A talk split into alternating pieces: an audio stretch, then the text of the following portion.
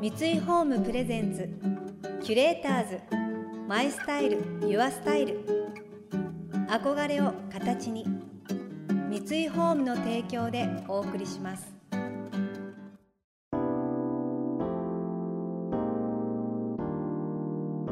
溢れる情報の中で確かな審美眼を持つキュレーターたちがランデブー。今日のキュレーターズは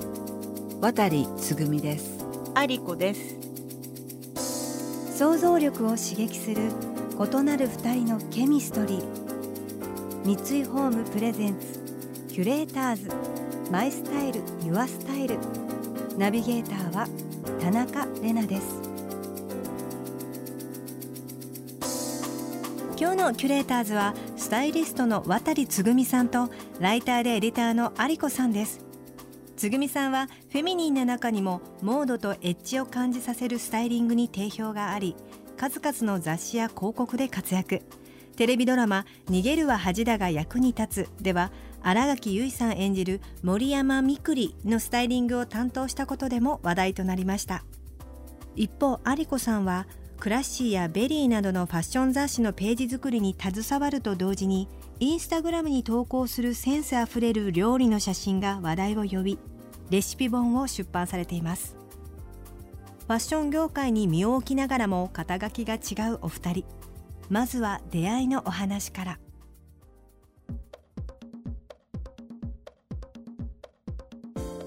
有子さん。こんにちはつぐみさん、はい、こんにちは。今日はよろしくお願いします。こちらこそ。で、はい、人の出会いなんですけど、はい、あの私が、えーと、雑誌の VERY で井川遥さんの担当をあのさせてもらっている時にあの連載のスタイリストをつぐみさんにお願いしたのが初めてなんですよね。そうです。そこからですね、今私なんか料理をする人っていうイメージがインスタグラムでね、見ていただいていることが多いと思うんですけど本業は雑誌を作っているんですね、どういうページにしようかという企画を立てて、うん、であのどういう方にモデルで出ていただいてでどんな写真を撮ってでどんな内容の文章をつけてっていうのを作っていくっていう仕事が私の仕事なんですけれども。エディターというよりもディレクターみたいな感じです、ね、でも文章も書くからやっぱり、うん、あの全部ですね。そうですね。それで表紙もねあの、うん、つぐみさんも一緒にやったと思いますけど、はい、雑誌のカバーなんかもご一緒させていただきましたよね。やりました。まあ、井川さんのことを紹介していただいてご一緒させていただいたんですけどももう何年前でしたっけ？もう10年近く経ちますかね、早いですね。早いです。でいろんなところロケ行ったりね。あの井川さんがすごくこだわりのファッションにもセンスのいい方なので、はい、やっぱりつぐみさんにやってもらいたいっていう。本当ですか、うん、それであのお声をかけせていただいたのが始まりなんですよね。嬉しいです、うん、でも最初会った時私すごく緊張して、うん、なぜかというとまずその VERY を連載でやるっていうのが私の今まで仕事をしてきた中での経歴の中になかったことなので、うんうん、私が VERY をできるなんてみたいな。全然違うキャラでどちらかというとなんかこうやんちゃなイメージみたいのがきっとあるのかなって私は勝手に思ってるんですけど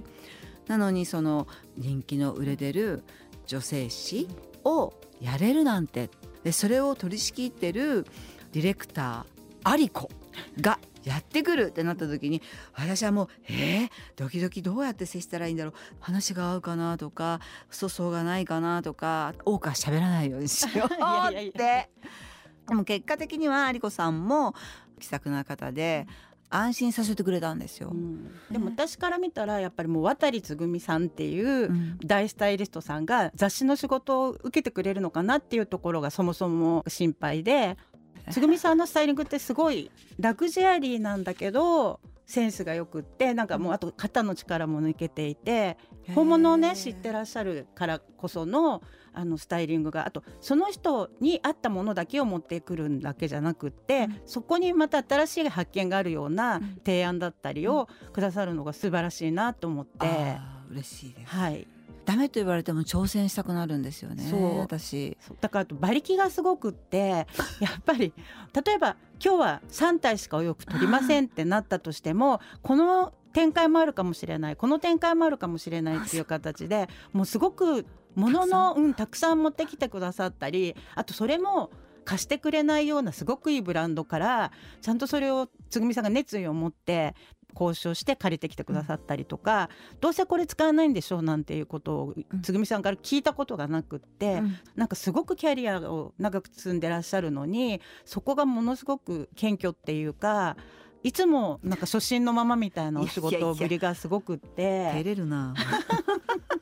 でも本当にそういう感じ。だからベテランスタイリストさんなのにすごいなって思って。だから、うん、一度お仕事した人はみんな一緒につぐみさんと仕事したくなっちゃうんじゃないかなって思うんですね。えー、嬉しい。キュレーターズ。マイスタイル。ユアスタイル。今日のキュレーターズはスタイリストの渡つぐみさんとライターでエディターの有子さんです多くの人が目にするファッション雑誌ですが紙面を彩る魅力的なページはどのように作られているのかその裏側をお聞きしました。まあ、だからスタイリングするだけじゃなくて結構撮影の時も楽しくってつぐみさんって、うん、やっぱりその場の雰囲気を 盛り立ててなんか笑いが絶えない感じのエピソードをつぐみさんはしかもロケで遠いところだったりするんですよねそうそうそう。いつもほほぼロケでしたね、うん、そう。なんか湘南行ったりとか、うん、私忘れもしないのはねあのガード下、隣にすごい線路の昔のなんかもう明治時代に建てられたようなガードです。あのガードの下で撮ったコートの姿が私もう本当に好きでそれが好きだったのと、うんうん、あとはいすみあいすみ、うん、すぐのところに川だか、うん、水が流れてる別荘あそこで撮った最後の夕焼けのシーンの白シャツっていうのがすごく私は思い出深いんですけどね、うん、だからやっぱりもう撮れなくなるっていうような時間とか、はい、もう日が落ちそうとかいう時に意外とドラマチックな写真が撮れたりして、こっちももうドキドキして撮り終えれるのかなっていう心配のもと奇跡の一枚が撮れると。そうですね、うん、嬉しいですよ、ね、うん、なんか後で思い出に残るのってそういう写真ですよね。確かに。まあだからロケ場所を探すのがほとんど私仕事と思っていて、うん、ありがちな場所で撮るんじゃなくて普通はここ取らないよねっていうところをなんか常に探していて、うん、でそれそことその服とか全てがマッチした時に、うん、あ今日はうまくいったなっていうだからそれに結構力注いでるかもしれないですね。でも大事ですよね。うん、まあだからあの通常よくロケ場所をするっていうのの定番のねいくつかの、うん、いわゆるみんなが行きがちなところがあると思うんですけど、そこで同じお洋服取っちゃうと印象が似てしまうので。例えば、まあ、パーティーのドレスを取るってなったら、普通だったらパーティー会場を撮影場所として頼むんだけど、私はもしかしたらパーティーの行ったり帰ったりする道すがらの方がドラマチックなんじゃないかなって思ったりするので。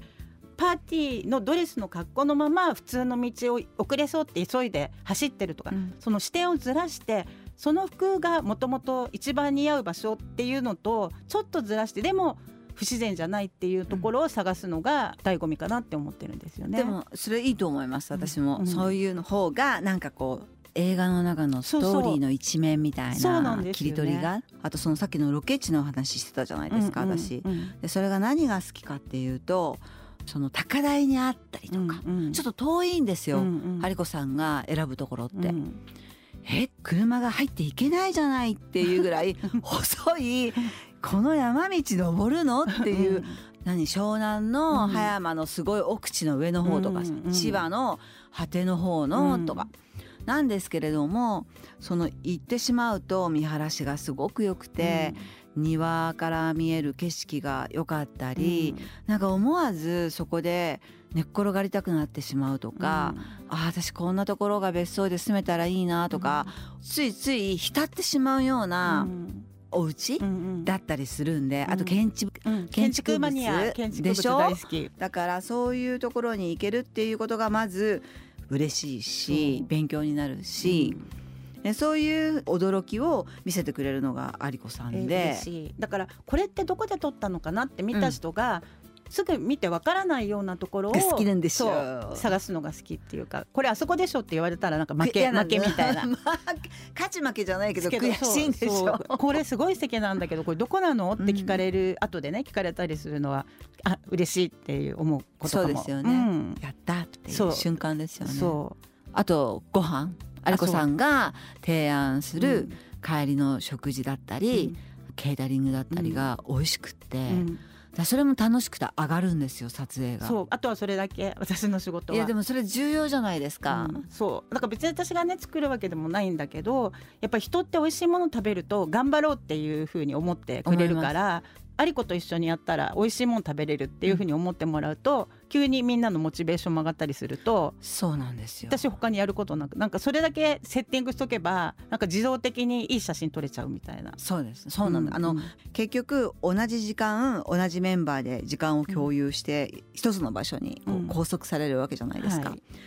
いかにその時に楽しく楽しいことが結果的に写真に全部現れたりするので、うん、その楽しい瞬間っていうのはとても大事だなと思ってるんですけど私がついついウキウキして あのそうなんですよ。仕事もそっちのけでまず行ったらご飯食べるみたいな。アイロン先だろうとか思うんだけどアイロンよりまず食べるみたいな。キュレーターズ。 My Style。Your Style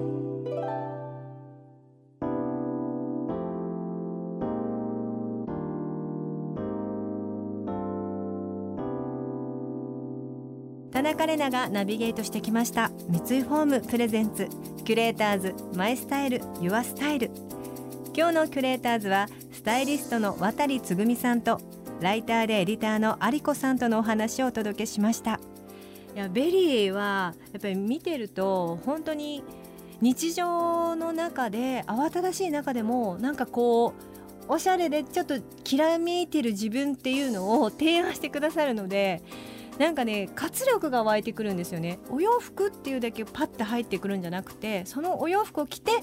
日常子供のお世話をしたりとか会社に行ったり学校のイベントに参加したりっていうのもキラッと ちょっと素敵な自分でいけるこのシチュエーションも素敵って思わせてくれるようななんかそういうファッションだけじゃないいろんなことをこう元気をいつももらってるなって思うのでやっぱそこは有子さんがシチュエーションだったりとか華やかなところだけじゃなくたくさん準備だったり提案だったり考えてくださってる。そしてつぐみさんが素敵なファッションを提案してくださってるからなんだと思いました。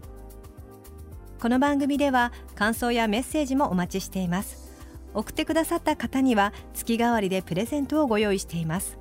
今月はアジア工房のゴールドラインのフラワーベースです。クリアのソーダガラスに手書きのゴールドラインが映えるフラワーベースでどんな花材とも相性が良く刺すだけで見栄えよく花を生けることができるのが魅力。ややマット感のあるアンティークゴールドは華やかさと洗練された雰囲気を与えてくれます。またインテリアライフスタイルなどあなたの暮らしをより上質にする情報は web マガジンストーリーズのエアリーライフに掲載しています。今月のリコメンドトピックは自分レッスンを見つけるインテリアセレクションです。詳しくは番組のホームページをご覧ください。来週も引き続き渡さんと有子さんをお迎えして美味しいものを知り尽くした有子さんの食の原点に迫っていきます。それでは素敵な週末をお過ごしください。田中れなでした。三井ホームプレゼンツキュレーターズマイスタイルユアスタイル。憧れを形に三井ホームの提供でお送りしました。